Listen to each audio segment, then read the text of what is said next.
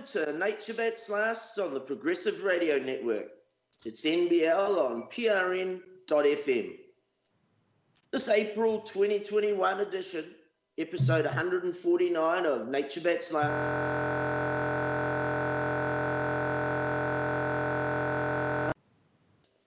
This is Kevin Hester, and I'm again joined today by my co host, Professor Guy McPherson. Today's show includes a conversation with Jim Massa. Guy, will you do the honors, please? Thank you, Kevin. We are pleased to have Jim Massa join us today for the second time. He also served as our guest in January of this year. You can find that episode in the archives. Today, we will focus on Jim's ongoing work in public education, which is derived from more than 20 years of teaching at Diné College in New Mexico and the University of Alaska in Fairbanks, as well as a middle school and high school substitute science teacher. In addition to his substitute teaching, Jim's primary educational platform currently is YouTube, where he has a channel called Science Talk with Jim Massa. He discusses recent and emerging information in scientific research with the goal of presenting evidence in a manner that can be understood by the general public.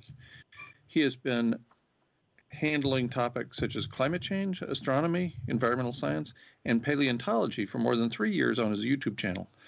Jim, welcome to Nature Bats Last on the Progressive Radio Network. Well, thank you, gentlemen, and uh, I'm happy to be here. And uh, thank you for inviting me back, and uh, it's a pleasure to talk with you both again. We will be taking your toll.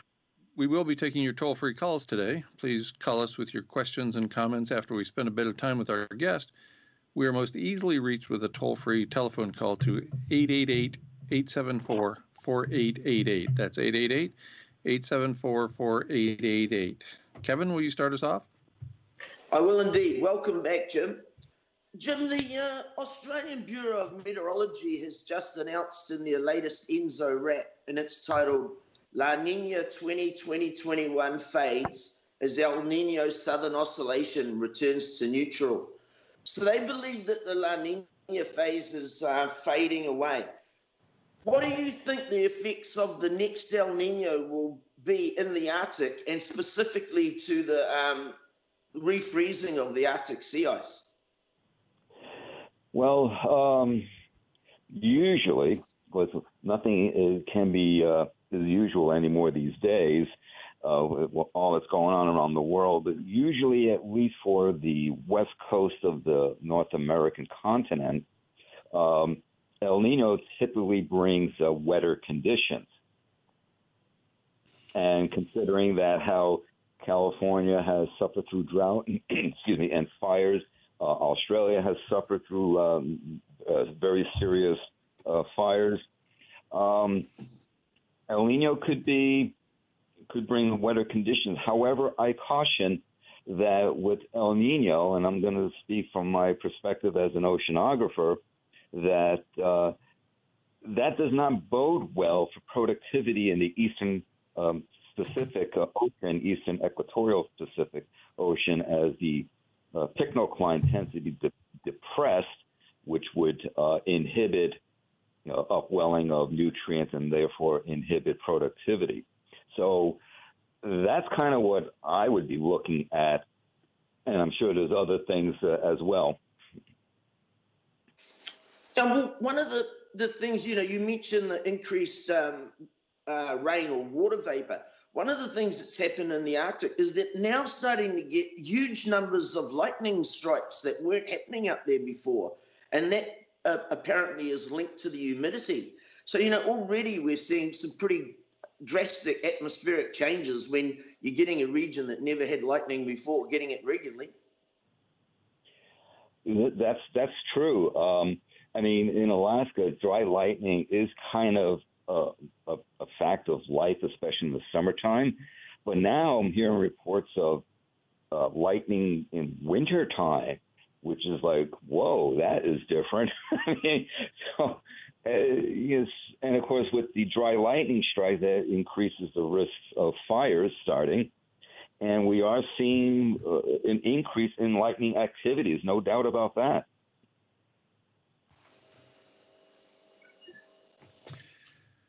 Jim, thanks again for joining us today.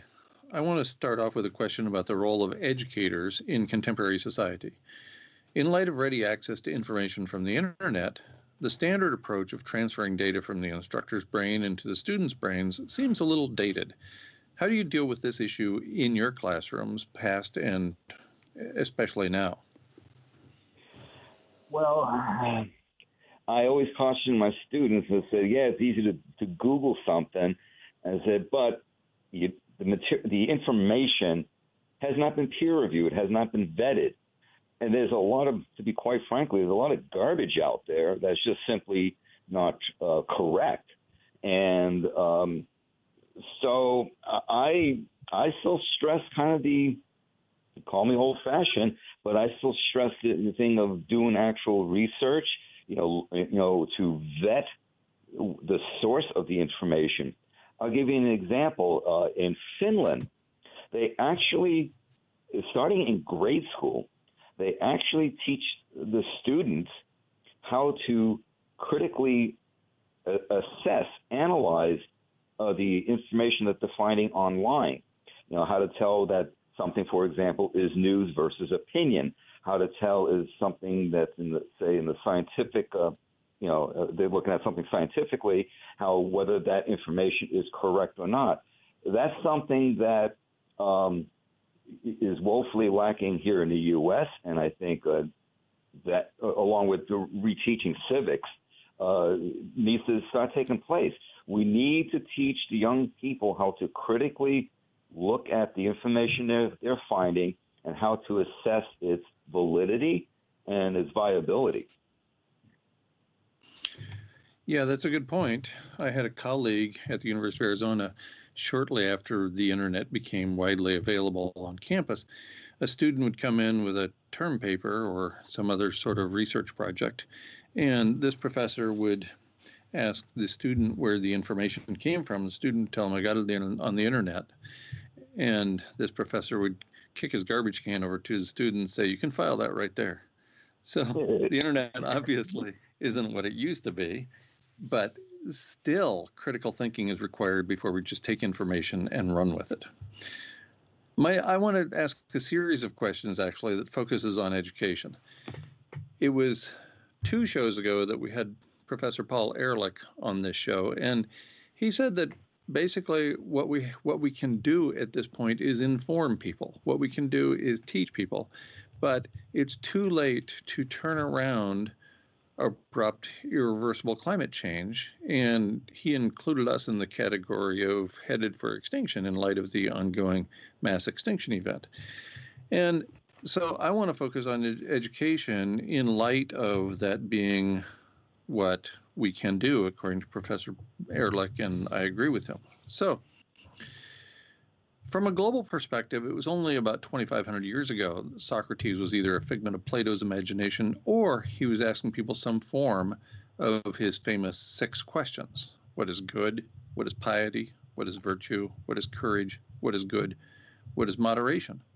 My question for you then is when and where did we turn away from this question centered approach, and what, in your opinion, are the consequences? Well, that's uh, I'm I'm not sure that's easily uh, able to discern. I think it's been a, a long, ongoing process.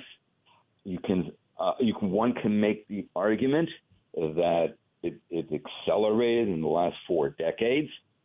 I think um, when you have um, a former Secretary of Education declare that uh, civics no longer needs to be taught in the uh, in the K through 12 uh, grades, or that reducing the standards in um, you know how many units of math and science and English and languages, etc., are required to graduate high school. You know, you, you set things up such that people are, are ju- you know, the, the young people are just really um, they're, they're not exposed to many things. And I think, you know, being exposed to as many disciplines, uh, you know, subject matters as possible helps um, folks think of the, you know, the, you know, the questions, how to, how to, uh, how to think through something how to, you know, say, what about this scenario? What about this scenario? And if this is the case, then what about here? And then you couple that with the instant gratification of just typing in something in the search engine and you get a bunch of stuff showing up where again as we just mentioned no one's really assessing the information critically. It, it all uh, adds up to what you just described basically that it kind of gone off the rails here well, that's right. And I think it was George Carlin who said we have more information and less wisdom than we've ever had before. And that was not very far into the internet revolution. And I agree with you that it's there. We have certainly seen an acceleration within the last 40 years as information has become more widely available.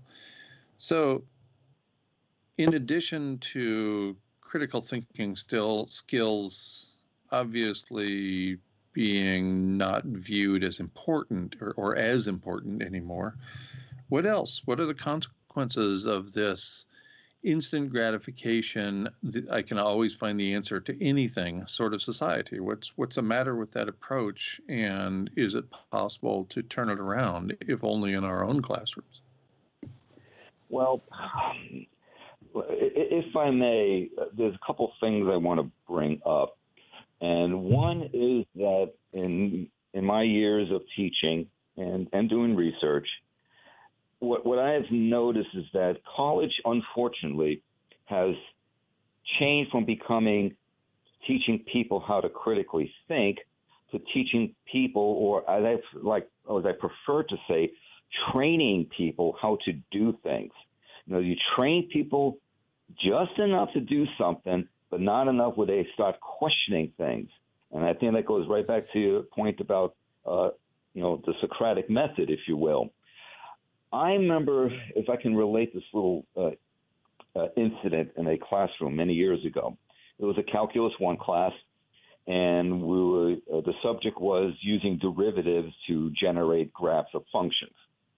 And uh, I, was, I was covering rational functions, and it was something like 1 it was in the numerator, and the denominator was 4 minus x squared. So I went through the first and second derivative, the, the test, et cetera, et cetera, you know, determine the asymptote, yada, yada. And I plotted it all up. I had a student rush up to me at the end of class telling me I did it all wrong. And then he shows me his calculator with a graphing function on it. And I looked at it, and it was a calculator that I'm very familiar with, so I know how it operates. And I looked at him and I said, okay, you have a rational function here. You look at your graph. Do you see any vertical asymptotes?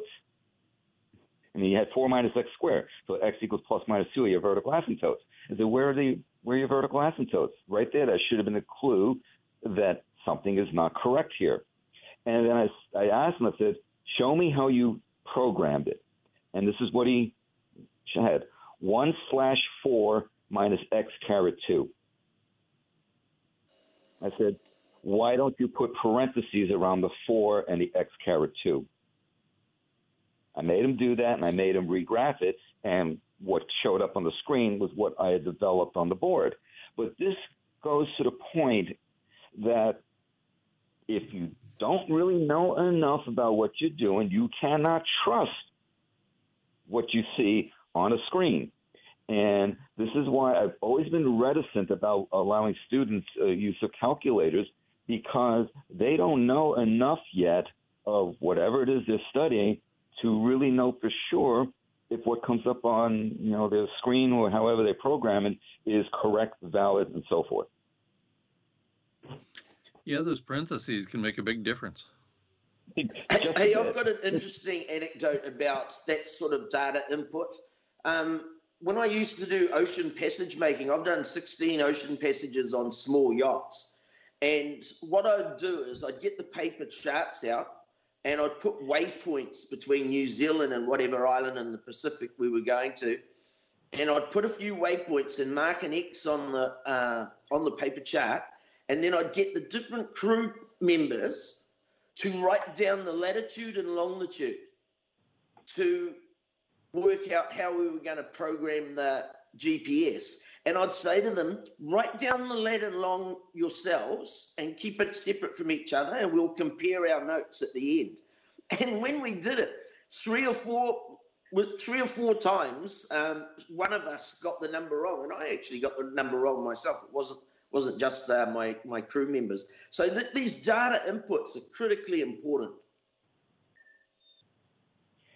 Yeah, it, well, as someone who's slightly dyslexic, uh, when I was entering my data into you know files and you know data files and all that kind of stuff, I was basically paranoid to the point that like I was entering something incorrectly, and I would end up you know triple quadrupling things just to make sure I didn't make a, a mistake along those lines because it, it can easily happen. I mean, it happens to the best of us. I mean. in, in, in, a, in a graduate level uh, oceanography class, the instructor was uh, developing equations for convergence and divergence zones. And at the end, he just kind of goes, "Uh oh," and, and basically what, what happened was a sign got dropped on like you know like way back in the in the proceedings of things. It happened. These things happen. That's why it's critical that you know part part of in my view part of being a good scientist is being diligent in, in uh, in, the, the, work that you're doing, uh, whether it's the calculations, the programming, what have you, you need to be diligent. Uh, I think that's a major part of being a good uh, scientist as well as being a good educator. Absolutely, and that critical thinking, the ability to critically think is important. But you hinted earlier that there are societal roadblocks to taking that approach to trying to get students to think critically. Can you elaborate that on a, a little bit more? What what kind of societal roadblocks do you run into with uh, middle and high school students when it comes to problems like parentheses and even more challenging problems with respect to critical thinking skills? Well, the, the, the first major problem I have is uh, when I'm substituting and the students are sitting there on their cell phones and not on task. And they, you know, they, or they even when they're given a tablet or whatever, you know, they're they're pulling up stuff, you know, doing gaming and all this other stuff. It's very they're not they're not staying on task, and that to me is a major problem. In Sweden, as an example, when students show up for school, they are required to turn in their cell phones into the front office. If, it, if there's a parental emergency, whatever, the parent calls the office, the office goes gets the student. That is what I think is a first step that needs to be happening here in the U.S. Just basically say no cell phones in the classroom, period. Stunningly, we all three got along without a cell phone in the classroom for the whole time we were in public schools. yeah, I don't think we suffered all that greatly. well, uh, I'm I'm of a certain age where if you wanted to find out the trigonometric or logarithmic value of something, use things called tables, and you extrapolate. And right. Hey Jim, can we get back to the Arctic for a moment, please? Um, and and also the, the, the potential for a new uh, El Nino to to be building. Um, we've already seen a lot of meandering of the jet streams as a result of uh, loss of sea ice and more meltwater in the Arctic. Do you think those jet streams will be affected in any different way by a um, El Nino event? Well, uh, it, uh, uh talking about the uh, referencing the uh, AMOC, the Atlantic Meridional Overturn Circulation? Correct. Yeah.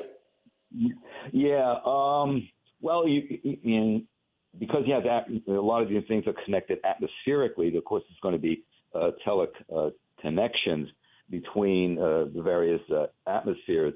In the Pacific side, you have the um, ENSO, you got the IPO, and you got the PDO, along with the uh, Indian Ocean dipole that are very strongly teleconnected and, and certainly uh, will influence what happens across the entire Pacific.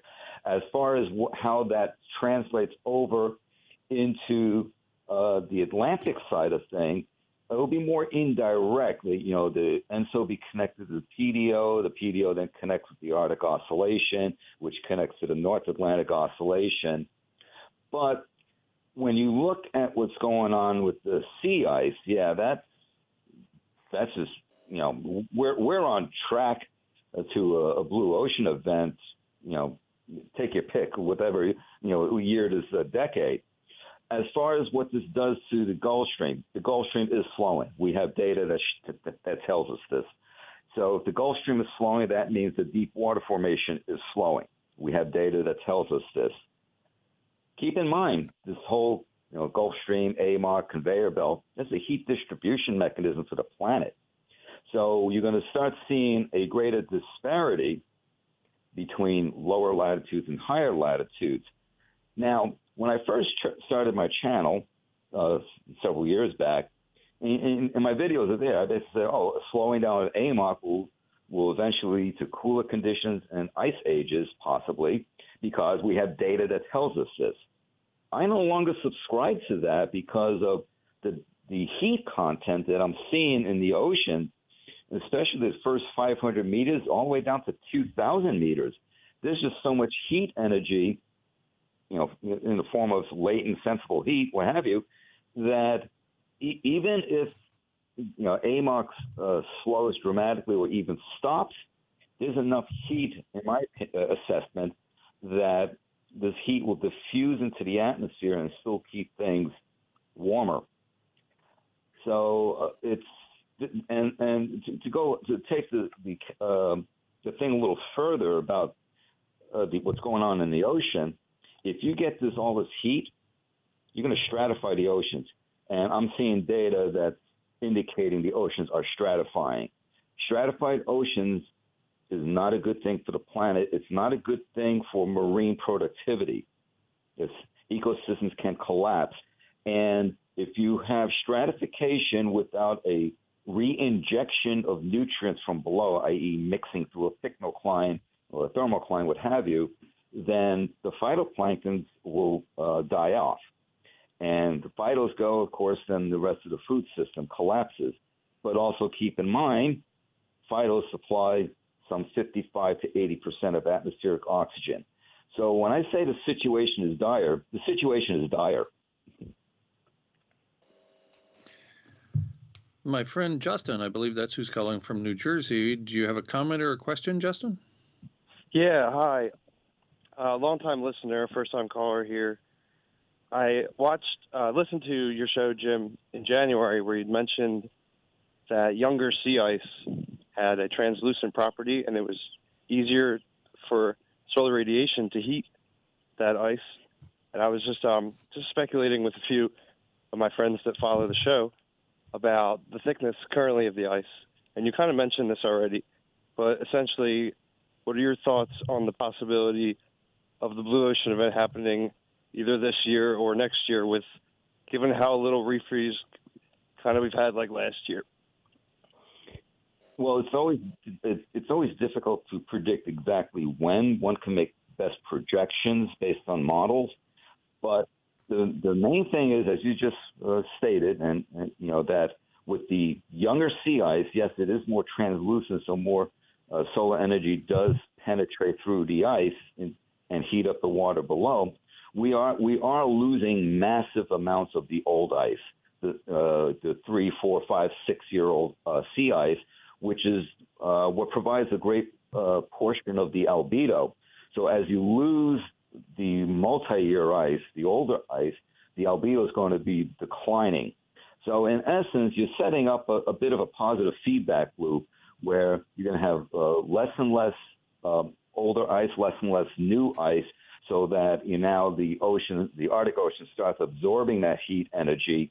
And um, this, as I said earlier, uh, take your pick, you know. But I really think uh, that some point in this decade, um, we're going to see a BOE. Now, some of the models I've seen say anywhere from 2022 to 2024, 25, and some models uh, continue projection that by the mid 2030s, uh, the BOE will be a year round event, which is very troubling. I've been in touch with Wiesław Masłowski at the U.S. Naval Postgraduate College, sorry, postgraduate school. He was the senior author on the paper called The Future of Arctic Sea Ice, which appeared in the 2012 version of the Annual Review of Earth and Planetary Sciences. And he indicated that they would have a very solid forecast by the end of this month regarding an ice free Arctic, whether it would occur this year or not. And he, at that point, was not willing to give up on the idea that we would have an ice free Arctic as early as this year. So we'll see how that goes. In any event, we have another We'll caller see, from Alaska. Don, Don, do you have a question or a comment for us? uh, guys talk, and then this one man. I mean, uh, I think I know what he's doing. That, that's very interesting. But here's my question, I guess. We all know that we're facing very dire conditions. I mean, this is this is it. So, what? Everything that we see, everything that's going on now, is wrong. So that gives us a lot of leeway. I mean, you understand where I'm going with this? I mean, it's been we have looked at the world in the wrong way. But is there a way to to, to you know to do that? I think if we start the uh, the Mirror project, we might have a little time to figure that out. But I don't know. It's just a thought.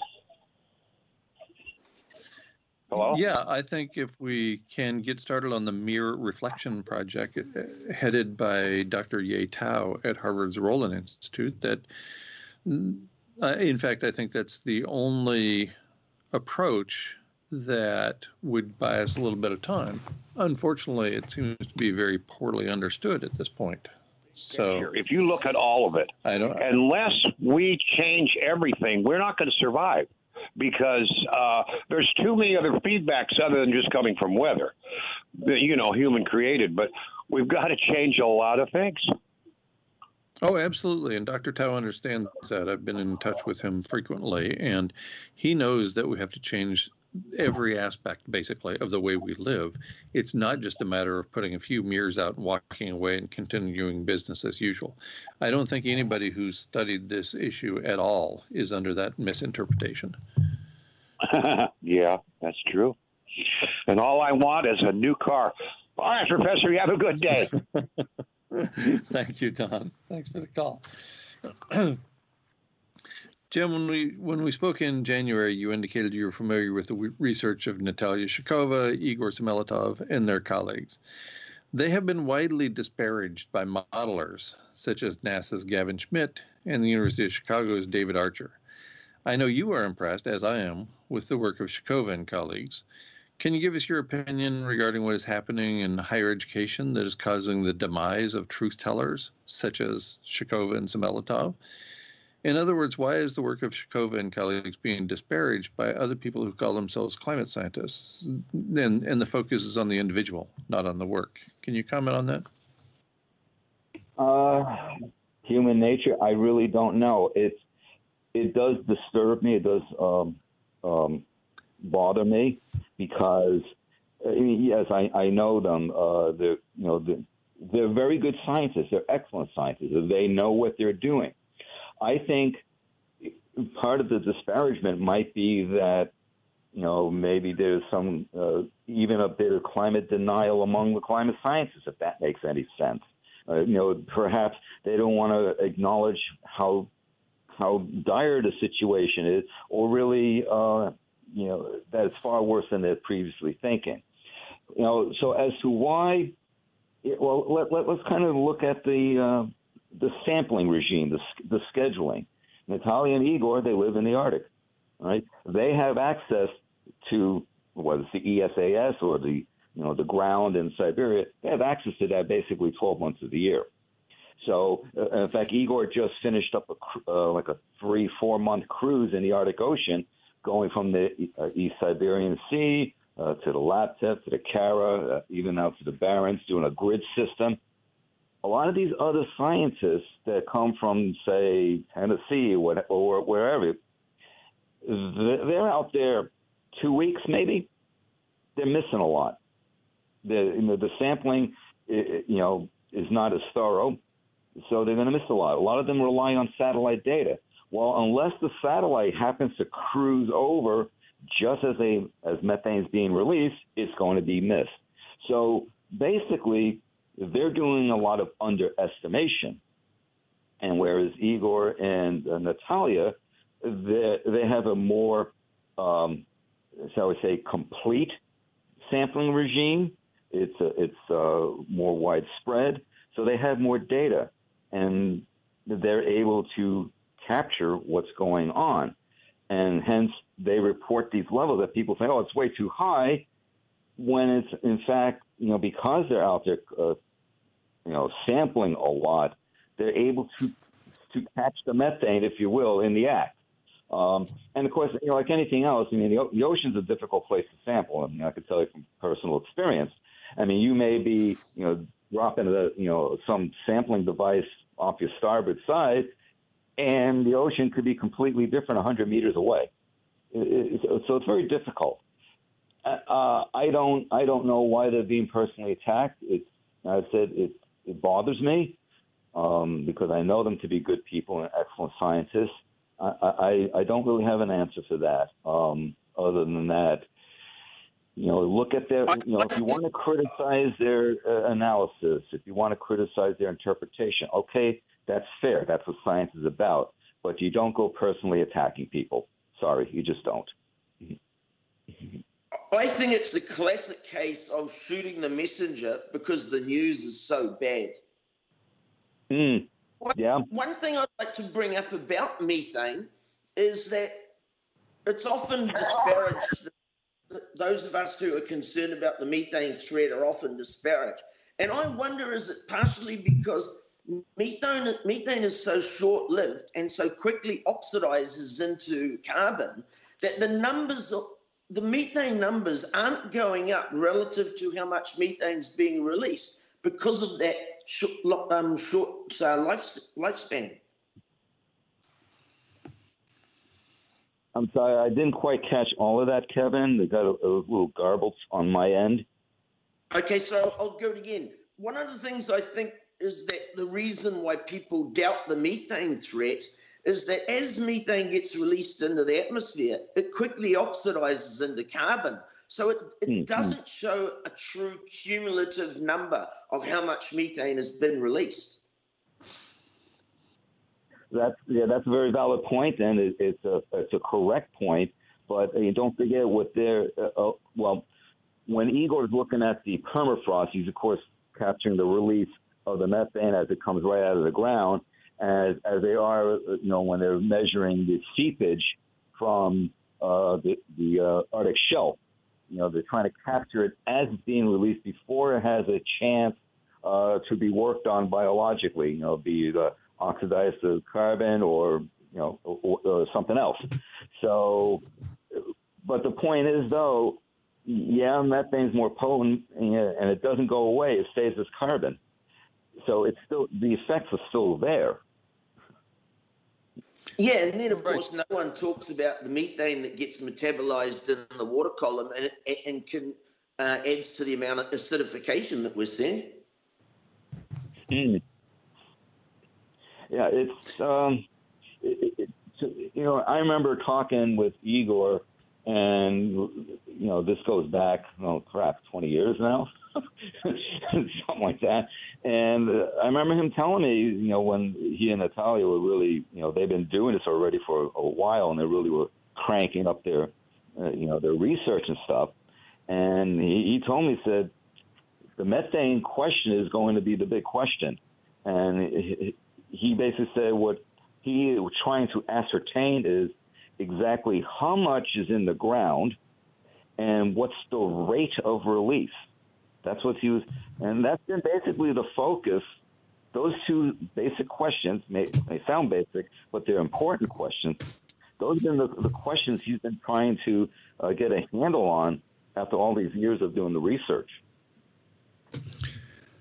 And it's not as if Shakhova and Semiletov are the only people writing about it now. It's become fairly widely known in the scientific community, at least, through peer reviewed evidence that methane has very, very profound consequences in terms of global heating, and that it's going up. And when it does break down in the atmosphere, it breaks down into carbon dioxide and water vapor, two powerful greenhouse gases.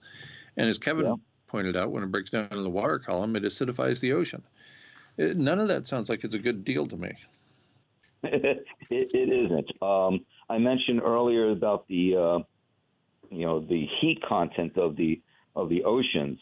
Well, don't forget, as you just mentioned, you know, you have uh, water and you throw in some CO2 in there, you make a little bit of thing called carbonic acid, which, uh, as we have seen, is uh, decreasing the pH of the oceans.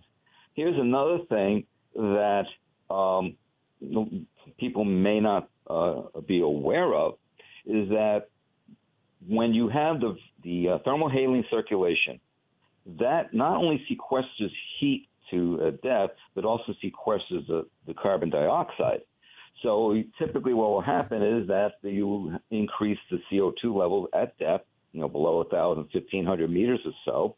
And of course, we all know how pressure affects solubility, etc.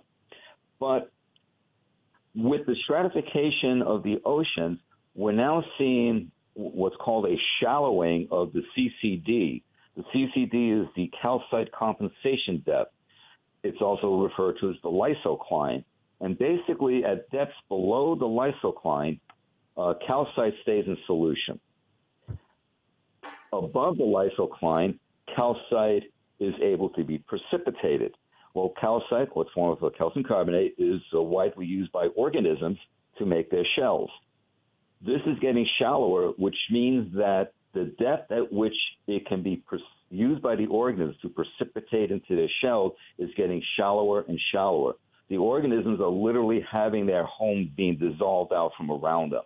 This is going to have great mortality on the organisms that require such a structure. And it's something you just don't see, but it is happening. And the, the CCD is getting shallower and shallower. In some oceans, I have seen it as, as shallow as 80 meters, where typically it's much, much further down the water column, like several hundred meters. So this is a very alarming development. Oh yeah, that's an in- incredible change in the chemistry in the water. Absolutely. You, your mention of carbonic acid brings to mind one of the early peer-reviewed papers on the topic by Svante Arrhenius, who went on to win a Nobel Prize in chemistry. And the title of his a- April 1896 paper was on the influence of carbonic acid in the air upon the temperature of the ground. And so this was one of the very early papers describing what happens when we put carbon dioxide into the air in terms of planetary heating. A, a noteworthy contribution, too seldom mentioned today. I want to change horses just a little bit here and talk about sea level rise. Uh, how quickly could sea level rise and to what level compared to today? Over a variety of temporal spans, say within the next decade, within the next hundred years, whatever? Well, it depends on the rate of melting. Uh, well, obviously, we know about we're losing ice from Greenland, we're losing alpine uh, glaciers, and of course, there's Antarctica. Uh, the Thwaites uh, Glacier is in uh, the uh, concerns that it's in imminent danger of total collapse. And if that were to happen, uh, Pine Island would would follow quickly behind it. Uh, you also have uh, what's going on with the Ross. You got the Brunt ice shelf. There's a lot of uh, areas, a lot of ice sheets that are in danger of, of collapse.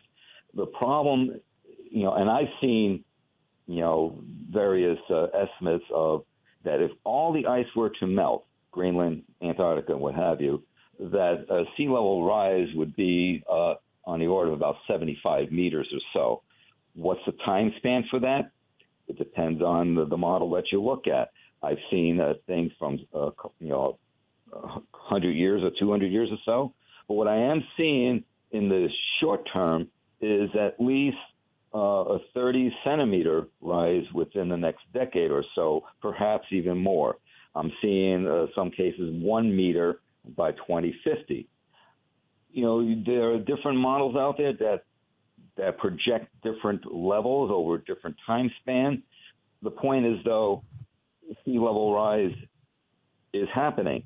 And don't forget, of course, we have thermal expansion that's also going to affect uh, the sea level rise, in addition to ice melting. So there are a lot of uh, you know parameters that need to be uh, considered. But I, in uh, a recent uh, paper I was looking at, and they were, they were mapping out sea level rise across the entire globe, and I noticed consistently that on the western basin of the ocean, like the western Atlantic, the western Pacific, basically in the area of the Gulf Stream, the Kuroshio uh, current off Japan, it always showed a the highest level of sea rise there. And that led me to wonder, and I have not been able to find out the answer to this, it led me to wonder if when they were doing this um, mapping and when they were pre- preparing this graphic, if they took into account Western intensification of gyres. Because when you have Western intensification, water levels tend to be higher on the western side of the uh, oceanic basin, which then sets up a geostrophic flow and so on and so forth. So I'm looking at that and I'm like saying, I am not sure they took that into account. So that leads me to wonder how accurate those assessments are. It's, it's not easy to do, of course not, but these are some of the things one must uh, think about. Right. In fact, we're already witnessing adverse consequences from sea level rise. Can you describe a few of them for us? Well, um, uh, let's take a look at uh, well, Florida. There, we're already seeing evidence of brackish water in, infiltrating the water table, and that, of course, affects drinking water, but affects crops. You know, if the crops don't like uh, brackish water, uh, they're not going to do well. Another thing that people tend to forget is that when you have sea level rise, especially significant sea level rise, a meter or so or more, the uh, the major drainage basins of rivers, like take the Mississippi as an example, the sea level is going to flood those areas. I mean, don't forget during uh, was it the uh, Jurassic era or so, uh, the, the North American continent was basically split in two with a with an inland sea and we see the fossils in like New Mexico and so on of marine organisms. So if that were to happen, and it will happen if sea level rise does go as high as some of the uh, models are indicating, you're going to basically, you know, ruin or you know contaminate uh, any of the uh, groundwater uh, with brackish water, making uh, waters not potable, and uh, it's going to be detrimental to uh, uh, crops you know, putting aside that the Ogallala reservoir has been basically drained dry, but it's still it's a major problem. What what we're seeing in the Pacific with our Pacific Island neighbours is just a few millimeters of sea level rise has had the effect of making their uh, wells and their aquifers brackish because of the increased pressure. And also that changes when they use that water, that changes the pH of the soil. So that that tiny little bit of sea, sea level rise has had a pretty monumental effect already. But personally, I think sea level rise is a bit of a red herring. I think the loss of habitat is much more significant and much more immediate than sea level rise. Sea level rise is a, a, a problem that's going to be a real issue later in the century where I think we won't be around. Well, there's no doubt that uh, habitat loss is a major problem and it's one of the uh, major factors uh, currently uh, at at work here in the uh, in this latest mass extinction going on. Um, it, it's like everything else. Uh, what I try to stress in in my videos is the rate of change of things, and you know, uh, uh, not not necessarily related to what we're talking specifically here, but the other thing I like to talk about are budgets. You know, be it heat budgets, carbon budgets, what have you, and that you know is an overall assessment of is there a, a net or a loss, a net gain or a net loss. So to me, if I was to try to explain to non-professional scientists uh, out there, is basically consider what the rate of change is and what the budgets are telling us. And the rate of change, whether you look at the, the warming, the ice melt, the permafrost line, You know, you pick your parameter.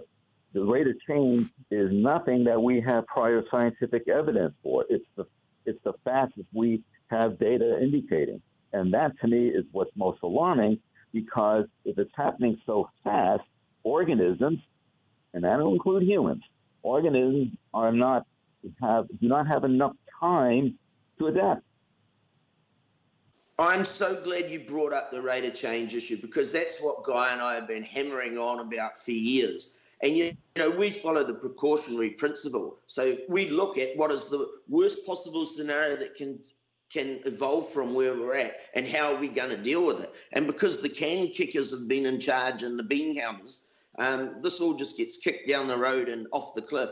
Hey, our, our, our guest earlier, Don, has come back and he has just a follow up comment that he'd like to make. Don, have, have your say, sir. Are you there, Don? Hello. Hello, uh, Professor McPherson. Yes. Hello. Yeah, this is Don again. I just wanted to say, um, it does amaze me that this is the sixth mass extinction, and here we have some very good minds, and they're they've always been hard to find, rare, and I'm only the second caller. How do we change it? How can we do it? I mean, it's just I don't know. How do we do it? Yeah, that's a good question. I don't know. You know, I've been pounding this drum for a very long time, since June 20th, 2012, actually. And Yeah. I have only received adverse attention in response. By the way, we're on at least the eighth mass extinction event in the last two billion years. The most people still are under the impression it's the sixth, but a couple others were discovered in the last three or four years. In any event, I don't know. I'm, I I'm going to research it from again. here to there. What? Well, no, you're right. It's just a lot of people use six because it's. I think it's easier. It makes you know it's more simple. But yeah, you're right. Yeah, that's true. It is probably the eighth. Well, and and I just don't know how we inform the masses, how we engage the masses in what is the most important event in human history. How That's I mean what blows my mind. that alone, that alone should let have that parade pass you by like time. that? But they, no, you know, come on. It's just stupid. But well, like Peter Wadhams, I understand what he's doing now with the uh, with taking carbon out. He doesn't. He knows the MEER project will work, but he wants to get he wants to take carbon out of the atmosphere, which is I know his reasoning. I think, but uh, yeah, it'll work. And then what he said was, well, if we, you know, we use this geoengineering method, then uh, humans can go on and be allowed to be stupid. But I don't know. Right, and and and that's a misunderstanding of the MEER reflection framework and how it's going to be implemented, as I understand it from Dr. Tao, and based on my many conversations with him. Uh-huh. Dr. Tao doesn't think that we can just continue business as usual. I don't think anybody believes that. Jim, do you from- care to comment yeah, at I this did. point? I'd like for you to weigh in. Uh, I, I, I, I'm I'm in agreement with you, uh, Dr. McPherson. It's like how do you? Uh, it, it, it's it's like trying to push back, you know, huge uh, current. I mean, it's. Uh, I, I don't have an answer. I we, we, we do what we can. We, we try our best to inform. Ah, I, I don't know how you change the mindset of billions of people. Uh-huh. Well, either way, it it doesn't matter because either way, it's going to be uh, right in our face, so to speak. And I'll bet you a years push. I mean, it's going to be very noticeable. But Well, there, gonna, uh, I there mean, I, was a, I want uh, to see it happen. I want to live long. I want to see it happen. I really do. I mean, not happen, but I've spent so much time on this. I want to see how it plays out. But there was I have a, uh, tried my best to, you know, you know, do uh, do what I thought was right to slow it, but nothing. I don't see it. Uh, I, I- I don't either. I mean, there was. Uh, I, I did a recent video. I know uh, Kevin uh, commented on, and I appreciated his comment and his sharing my video on his blog, where I, I basically called out Dr. Michael Mann for, you know, for you know, decrying us as doomers and basically saying, "Oh, well, if we do, if we uh, get to zero emissions, we can prevent uh, warming to be less than two C." And it's like, well, what about thermal inertia? And you know, and getting to zero emissions is, I'm sorry to say, is unrealistic. It's just not going to happen. Even if you go to green technology to get the materials to make the green technology, be it the lithium for lithium batteries or the materials for solar panels, you're going to have to do mining, and mining usually involves uh, heavy construction equipment that uh, burn diesel as an example. And what about the aerosol masking effect? What about the aerosol masking effect? Michael Mann never talks about it. He completely ignores it. He knows about it. I know he knows about it because he was involved in an email exchange between Thom Hartmann and I years ago. So he knows about the aerosol masking Dr. effect. Hansen Going knows- to uh, net zero emissions is on the, not uh, going to aerosol. help. Yeah. Jim, can And- you and- comment? So, sorry. Uh, uh, also, uh, you know, Dr. Hansen has published papers on the aerosol effect. I mean, you know, Uh, I, I feel forced to um, speak about uh, um, Michael Mann because I've spent a lot of time researching his work, and I was in awe of him when he first came out with the um, hockey stick theory. But in the last three or four years, as things have ramped up and got faster, Michael Mann has been backtracking. He doesn't even back up his own science. Recently, he made the outrageous comment where he said that if we stop emissions, and you know, there's no known way to stop emissions uh, without collapsing the global economy, uh, he said if we stop emissions, warming will stop. And that is completely and utterly wrong. There's a 10 to 30 year lag in, in uh, emissions going into the atmosphere and their effects no matter what we do, we're going to have a hell of a lot more warming. So when he said that, I can I cannot call that a mistake. I think he's lying. Well, that, that, that's why I made that video, basically saying he's ignoring one very basic thing, and that's the thermal inertia. Uh, I mean, that's the, you can't really argue with physics, can you? I, I, I don't think you can. Um, I, I think uh, it was uh, wasn't you, Dr. McPherson, who shared something with me about that, uh, or maybe it was you, Kevin. I, I know it's one of you two gentlemen who shared with me uh, the notion that uh, there are uh, ecologists out there who uh, basically demonstrate that an increase of 4C will be enough to cause humans to go extinct. And so when I see projections of you know five to seven or seven to nine, to ten, even 11C by 2100, if they are correct, it kind of makes it all moot, doesn't it? It certainly does. Jim, one takeaway question for you as we're about to run out of time here. What are your next steps in your own efforts to educate the masses? I I will continue doing what I do. I I you know um, I look through the literature. I am preparing a video on ocean heat content. Um, so look for that. I got to you know I'm putting it together, record it, and I'll edit, yada yada. But uh, so so that's going to be a um, a video uh, coming down the pipe. I got some other videos, you know, talking about the overfishing, and I did see your uh, your video that you shared with us, Kevin. Um, I it's it's sobering. I can't say I'm surprised because any of us who who follow the what's going on with the fisheries, uh, you know, would, would tell you that this is coming down the pipe. But it's still very sobering, especially when you consider that something like what two, three billion people get their protein from the ocean, and now you couple that with what I stated earlier about stratification of the ocean, and you know the productivity tanking. Those uh, food systems will collapse. And, and, and the other thing is a warming ocean. We know that gas solubility decreases with a warming ocean. So the larger organisms that uh, need o- a higher oxygen content will not do well.